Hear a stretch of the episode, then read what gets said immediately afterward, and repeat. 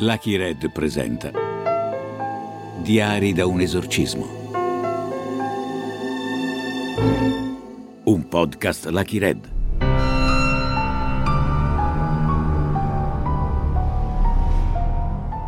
Questo podcast è basato su fatti realmente accaduti che potrebbero turbare gli ascoltatori più sensibili. Terza puntata. Il maleficio.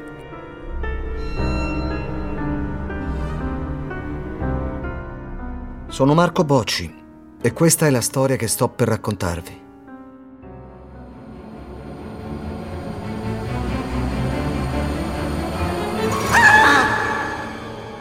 Il grido di raccapriccio di Suor Celeste aveva richiamato la mia attenzione. La ragazza senza nome era stata avvistata sul tetto dell'ospedale, in bilico sul cornicione. Sotto di lei il vuoto.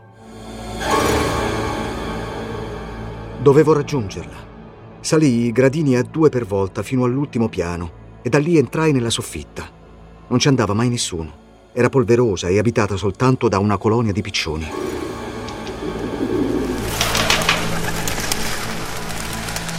Aprii la porta che dava all'esterno e mi trovai sul tetto.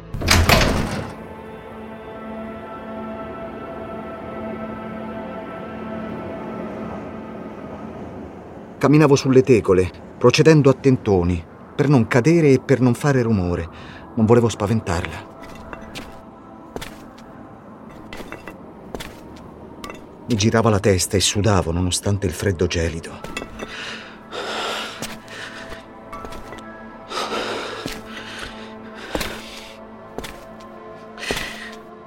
Percorsi la parte del tetto leggermente in salita e vidi la sua sagoma seminascosta dall'antico campanile. Non so come riuscisse a mantenersi in equilibrio. Sembrava una statua. Solo i suoi lunghi capelli biondi si alzavano verso l'alto per il forte vento. Quando si accorse della mia presenza accennò un piccolo passo come se stesse per affrontare il vuoto sotto di lei.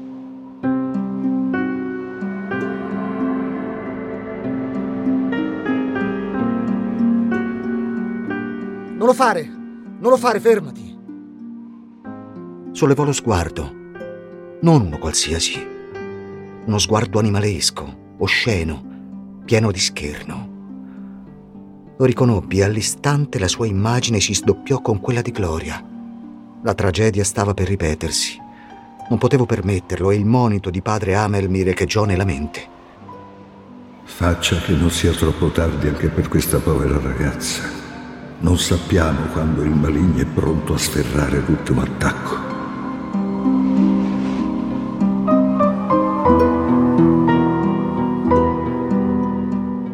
Sei venuta fin qui per mettermi alla prova. Se è così, hai già vinto tu. Non posso raggiungerti. Se faccio ancora un passo, precipito sotto e tutto finisce. Colsi un lampo nei suoi occhi.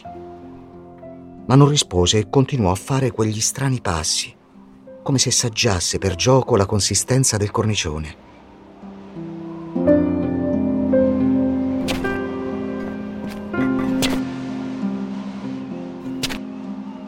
Mi avvicinai un altro po', rischiando davvero di fare un volo di 20 metri. Dal cortile sottostante giunsero le grida del personale che seguiva a testa in su l'evolversi della situazione. Anche i ricoverati gesticolavano dalle finestre, infilando le braccia fra le sbarre. Tutto il manicomio era partecipe.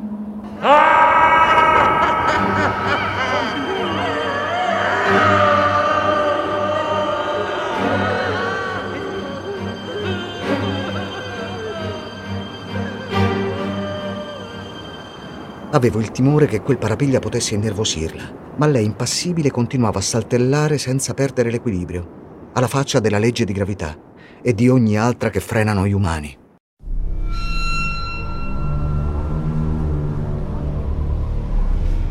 Ero sfinito, ma non volevo arrendermi. Dovevo portarla giù da lì a qualsiasi costo. Un passo alla volta mi trovai quasi in bilico sul cornicione. Cercavo di non guardare di sotto per non sentirmi risucchiato nel vuoto.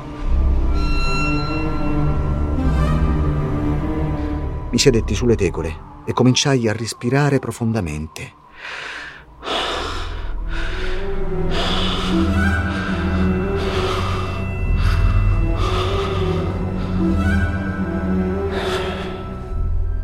I nostri ruoli si erano ribaltati. Io, lo psichiatra, a un passo dall'attacco di panico. Lei, la malata, che guardava quest'uomo grottesco con commiserazione.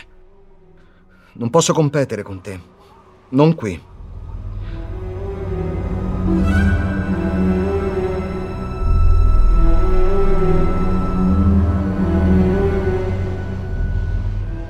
Si avvicinò con aria minacciosa. Mi guardava dall'alto con quei suoi occhi bicolori che avevano perso tutto il loro fascino. Sembravano piuttosto quelli di un extraterrestre.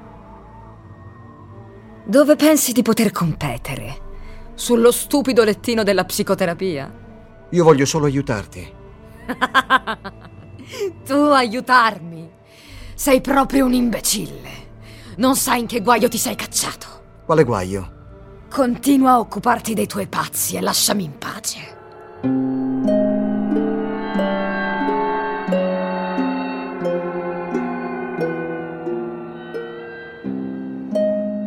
Non era lei che mi parlava, ma una controfigura perversa. In un rigurgito di orgoglio, risposi per le rime. Se mi chiedi di non curarti, non ti posso accontentare. A meno che tu non mi voglia togliere di mezzo. Basta una spinta. Te l'ho detto, sei un imbecille. Però hai coraggio. Ma te ne pentirai. L'intruso che era lei mi aveva sfidato. Mentre ci incamminavamo, mi domandai quale sarebbe stata la sua prossima mossa.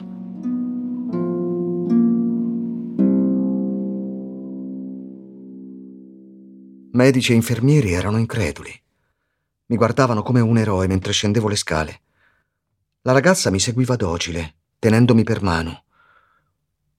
Non potevano immaginare che non ero affatto io a guidare il gioco. Poco dopo Suor Celeste si accorse di qualcosa.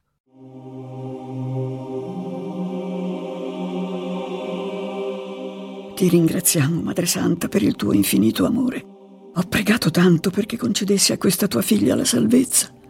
A quelle parole la ragazza si girò di scatto verso la superiora e strinse più forte la mia mano. Sentii un dolore così acuto che fui costretto a divincolarmi. Avevo una ferita sul palmo, inferta da qualcosa di acuminato, come l'artiglio che sporgeva dal suo dito indice, simile a quello di un rapace. La suora arretrò, spaventata da quel grugnito, ma il sorriso serafico della ragazza lasciò disorientata sia lei che me. Abbassai lo sguardo sulle mani. Quell'unghia uncino era sparita ma sapevo che non si era trattato di un abbaglio. Più tardi, nel mio studio, aprì il pugno che tenevo ancora serrato. Avevo una piccola e profonda ferita che sanguinava. La sera stessa, padre Amel si presentò all'appuntamento nella cappella del manicomio. Dovevo parlargli. Chi altro mi avrebbe ascoltato e creduto?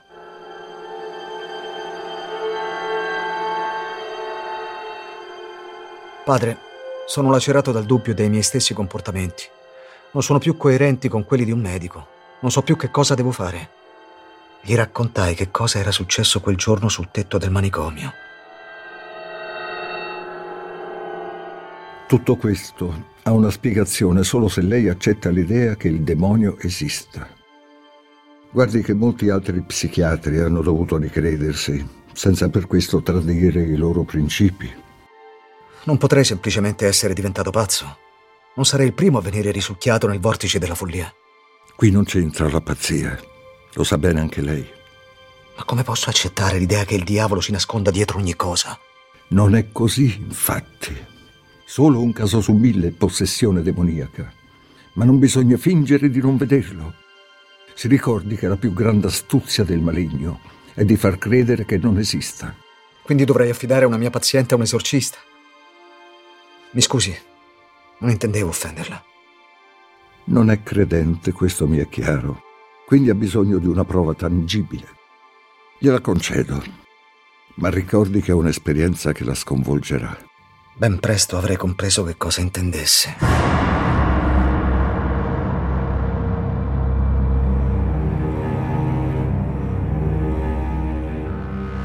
Erano le nove del mattino di un giorno di febbraio. Giunsi puntuale all'appuntamento nel luogo indicato.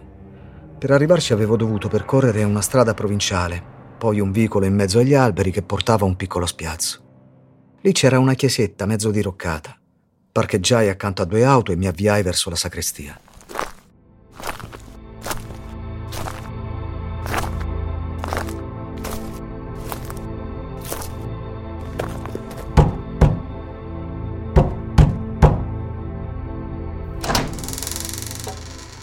Aprì la porta un uomo corpulento e brusco nei modi. Mi fece entrare, poi mi disse di sedermi e aspettare. La stanza aveva le pareti scrostate, con macchie di muffa sul soffitto. L'ambiente era trascurato e disadorno. Non c'era un fiore né una pianta. Soltanto un grande quadro di San Michele Arcangelo e dall'altro lato un'immagine sbiadita di Padre Pio da Pietralcina.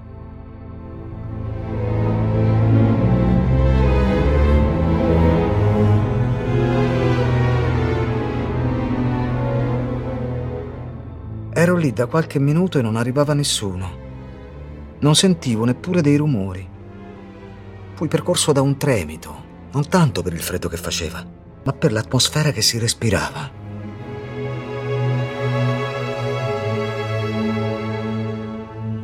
Finalmente arrivarono altre persone. Un ragazzo insieme a una coppia adulta, probabilmente i suoi genitori. Nessuno dei tre mi salutò. Solo la donna fece un cenno col capo. Per alcuni secondi incrociai lo sguardo del giovane e provai una strana sensazione. I suoi occhi scuri mi fissavano senza tregua, ma era qualcosa di più del sentirmi osservato. Per fortuna, da dietro, spuntò padre Amel. Nessun convenevole tra di noi.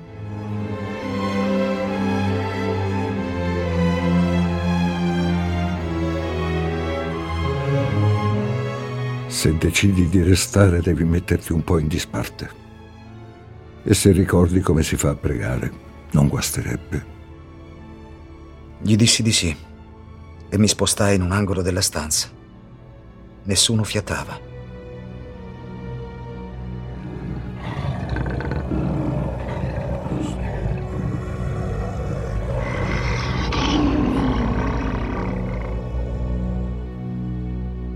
Avvertii chiaro quel rantolo di animale senza capire da dove giungesse. Intanto quegli occhi tornarono a fissarmi.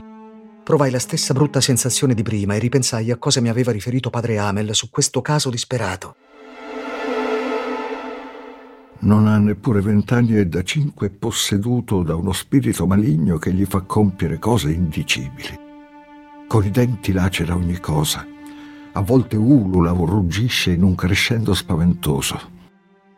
Sono stato nella sua casa. Non sembra abitata da umani ma da un serraglio di bestie feroci.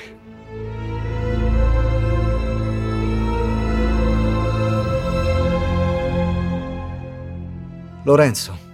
Si chiamava così quel ragazzo, era già stato sottoposto a due esorcismi. Il terzo si svolse davanti ai miei occhi. Sedetevi. Tutti obbedimmo. Padre Amel indossava la tunica sacerdotale con una stola viola su cui spiccava la sua folta barba bianca. Sul tavolo di legno erano già allineati alcuni strumenti. Il libro delle preghiere, una boccetta d'acqua santa e un'altra con l'olio che scoprì essere quello dei catecumeni. Tutto era pronto. La Santa Croce sia la mia luce, non sia il demonio il mio condottiero. Fatti indietro, Satana! Non mi attirare alle vanità. Sono mali le tue bevande, bevi tu stesso il tuo veleno mentre con una mano brandiva un crocefisso su cui era incisa l'immagine di un santo, con l'altra iniziò l'aspersione dell'acqua benedetta, veleno per il diavolo. Il ragazzo cominciò ad agitarsi e quando udì l'esorcista invocare la Madonna, il suo volto si trasfigurò prendendo le sembianze dello spirito maligno che lo possedeva.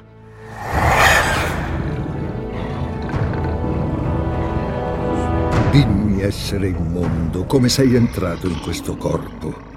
Te lo comanda colui che ti ha precipitato dall'alto dei cieli nelle profondità della terra.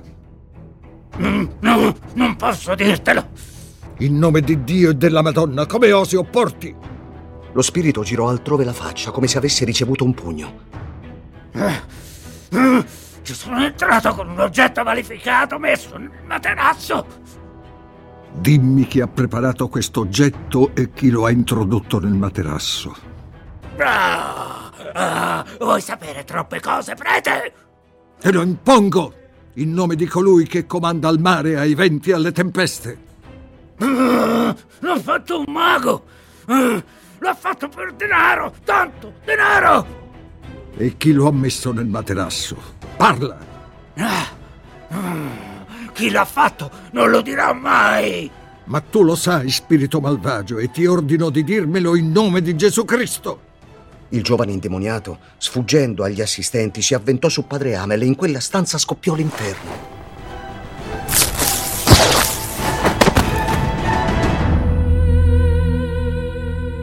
Gli strappò la stola, lo scaraventò a terra e tornò al suo posto con aria soddisfatta.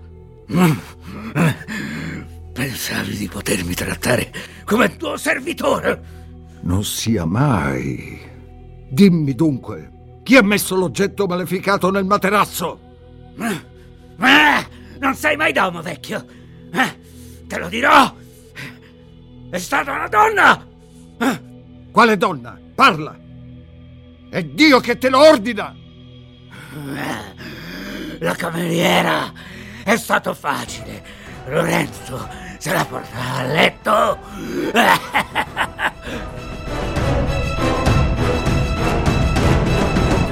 La cameriera! I genitori scattarono sulla sedia. La madre, sentendosi tradita nella fiducia, imprecò a voce alta. Quella maledetta! A lei il demonio se la doveva prendere, orrida sgualdrina!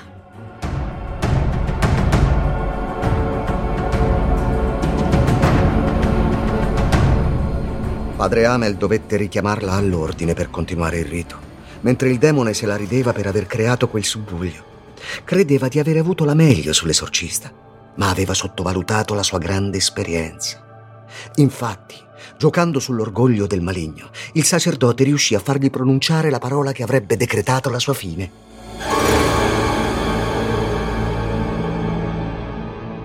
Io ti conosco. Ti ho già incontrato in questi lunghi anni. Ti impossessi dei corpi che gli altri spiriti rifuggono. Ti permetto di insultarmi, vecchio parco. Io sono Stanislavo e ho la potenza di dieci demoni. Quando te ne andrai da questo corpo? Ah, non me ne andrò. Tu sai che Cristo Signore sta distruggendo le tue vie. Vattene! Ci abito da cinque anni e pensi di potermi cacciare così? Il maligno guardava padre Amel con occhi che sprigionavano scintille. Sapeva che rivelando il suo nome era ormai vicina la resa, ma tentava di resistere. Mai uscirò! Non sono qui ai tuoi ordini! È Dio che te lo impone! Io sono un suo umile servitore. Quando esci, avanti, dimmelo! Stanislavo cominciò a digrignare i denti e serrando i pugni fece il gesto per colpire padre Amel. Gli assistenti lo bloccarono, cingendolo da dietro, e lui sembrò arrendersi. Ma dopo un istante furono scaraventati contro il muro, con quella forza sovrumana che il diavolo elargisce in dono ai posseduti.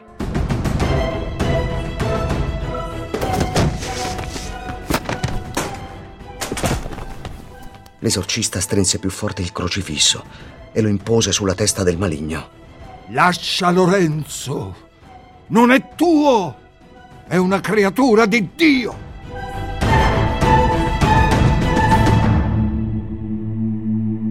Smascherato, Stanislavo infine cedette. Va bene, prete. Me ne vado adesso.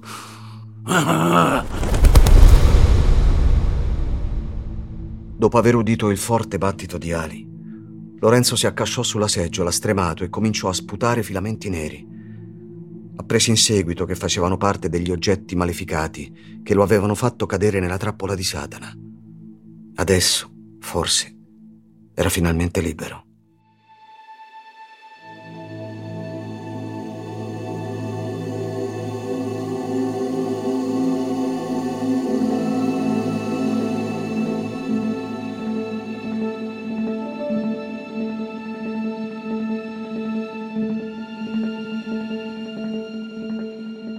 Devo ammettere che il rito dell'esorcismo mi suggestionò parecchio. Padre Amel era riuscito dove i miei colleghi avevano fallito. Con il passare delle ore, però, mi sembrò sempre di più una stregoneria. Continuavo a rimuovere dalla mia mente le cose terrificanti e inspiegabili che da mesi si manifestavano intorno a me, anche se pensare di non esserne ormai parte era pura illusione.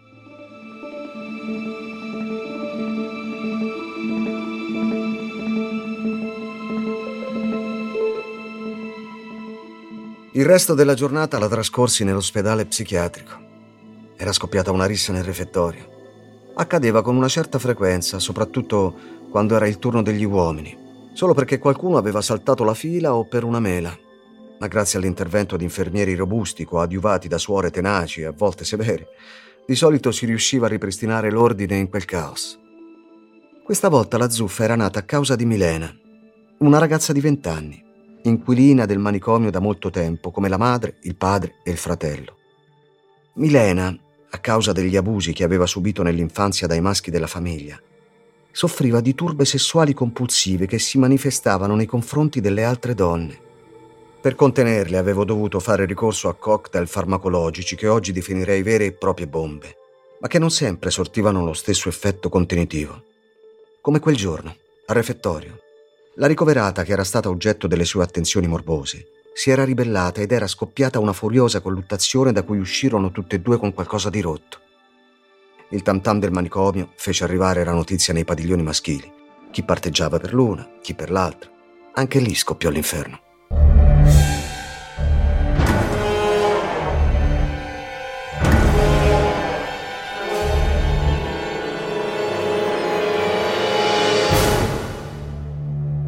La situazione tornò alla normalità in tarda serata e prima di andarmene passai nella stanza della ragazza senza nome. Prima di entrare sbirciai dalla fessura della porta semiaperta. Cosa fai lì, prof? Entra. Non poteva avermi visto. Mi sentii spiazzato. Credevo che dormissi. Perché ti tocchi la mano? Ma dovresti saperlo. Abbiamo passato un po' di tempo insieme sul tetto e poi... Sul tetto? Di che parli? Ero certo che questa volta facesse soltanto finta di non ricordarsi. Le mostrai la mia mano ferita. La vedi? Me l'hai fatta tu, con le unghie. Parli di questa?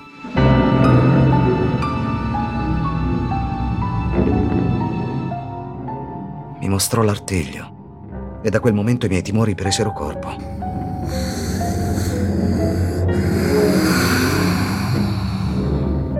Si strappò il camice di dosso e cominciò a strisciare fino a terra, come un serpente.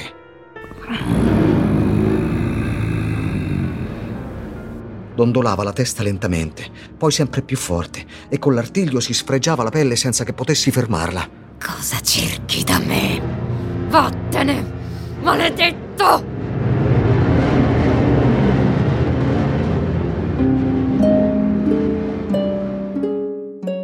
Entrarono gli infermieri la ragazza era già tornata in sé. Stava rannicchiata e con le mani si sorreggeva la testa. Il suo volto sanguinava per i graffi che si era inflitta. Per la prima volta la vidi piangere. La strinsi a me e lei ricambiò l'abbraccio. Nella vicinanza col suo corpo avvertii un profumo delicato che già conoscevo. Lo stesso di Gloria. L'abbracciai ancora più forte forse con troppo trasporto. Lo compresi dagli sguardi degli infermieri.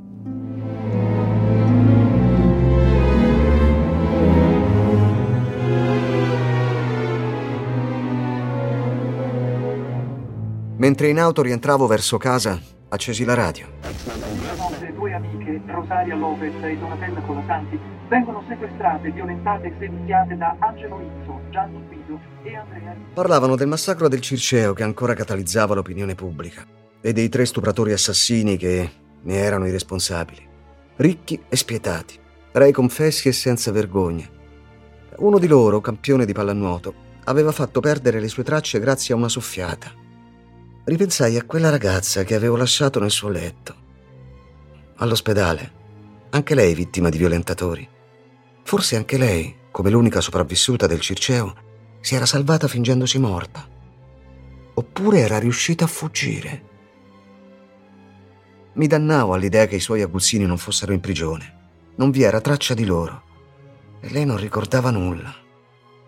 Mi sembrava, a tratti, così indifesa, ma non riuscivo a fare breccia nel lato oscuro che spesso la rendeva più simile a un animale selvatico.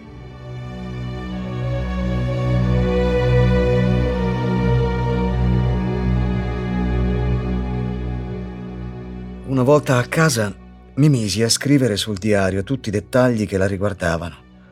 Lo facevo da tempo. Speravo che presto mi sarebbero serviti per capire il male che l'affliggeva. Forse sarei riuscito a capire anche quello che era successo a Gloria. Un chiodo fisso nella mia mente. Mi lasciai andare al ricordo dell'unica volta che fu mia.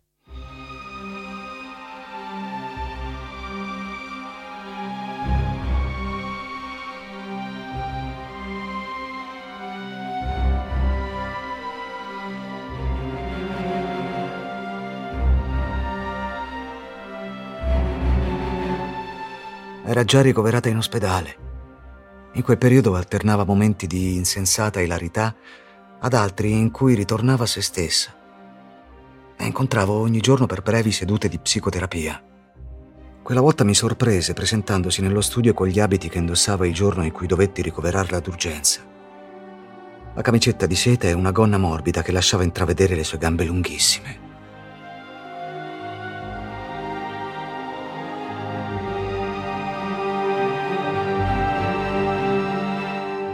Deciso di andare a fare una passeggiata?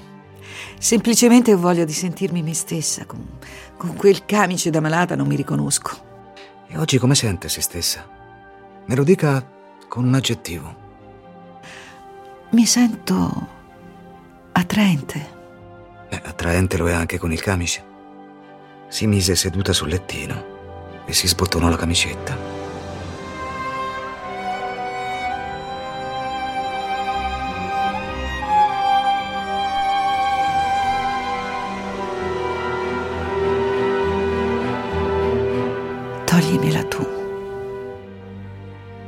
Senza neppure pensare che stavo per infrangere un principio sacro della mia professione.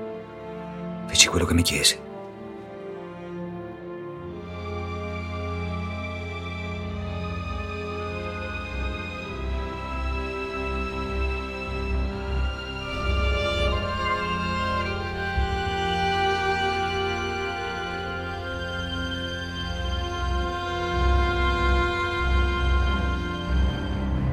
Ne ero totalmente sedotto e travolto. Quella morsa allo stomaco non si allentava neppure quando un male ignoto l'attraversava, trasformandola in una creatura disumana. Comunque non capitò mai più, se non il giorno che ci salutammo. Non avrei immaginato che sarebbe stato per sempre. Proprio ora quel ricordo ancora vivo ritornava a scuotermi completamente. Fu come una fiammata mi ritrovai a sognare di fare l'amore in un letto del manicomio con una donna che sembrava Gloria. Un sogno disordinato dove accadono situazioni assurde, impensabili nella vita reale. Anche se ultimamente ho ceduto all'idea che tutto può succedere. Anche di incontrare il diavolo. Lo vidi in volto durante quel sogno che si trasformò in incubo.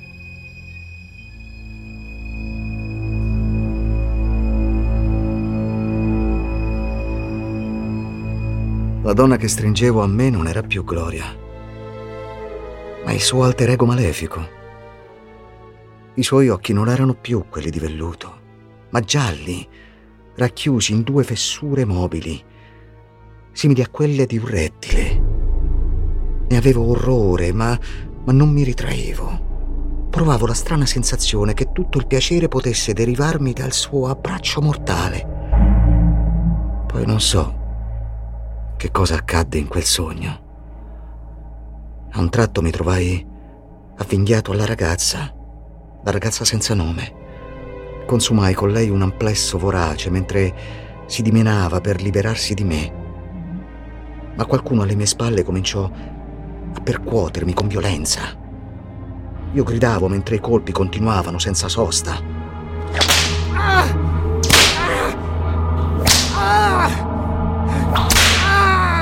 Mi svegliai con la netta sensazione che stesse accadendo per davvero. Ero sdraiato sul mio divano ed ero solo. Chi è? urlai. Nel buio, a tentoni, cercai di accendere la luce che era sul tavolino, ma non feci in tempo. Le frustate ricominciarono violentissime.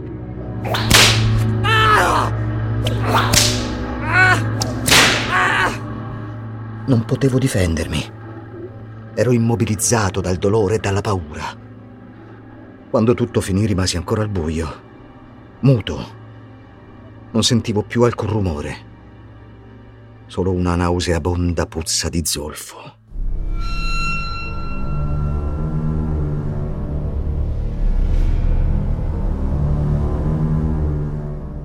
Presi coraggio e accesi la luce. Andai a controllare le finestre, la porta di casa, ogni stanza. Non c'era nessuno. La serratura era chiusa. Tutto era intatto. A quel punto mi guardai allo specchio e vidi dei solchi violacei sulla schiena. No, non era stato soltanto un incubo.